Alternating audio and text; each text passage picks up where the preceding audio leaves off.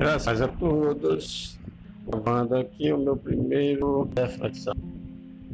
Diante de uma situação que estamos, uma crise é, desta pandemia, uma crise sanitária. Né?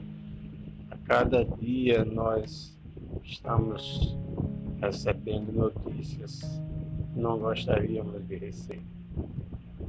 Pessoas amigas sendo ceifadas. Agora mesmo, estava ouvindo uma amiga de muitos anos, desde quando morava em Paulo Afonso, agora está morando em Maceió, e ela também veio para Maceió.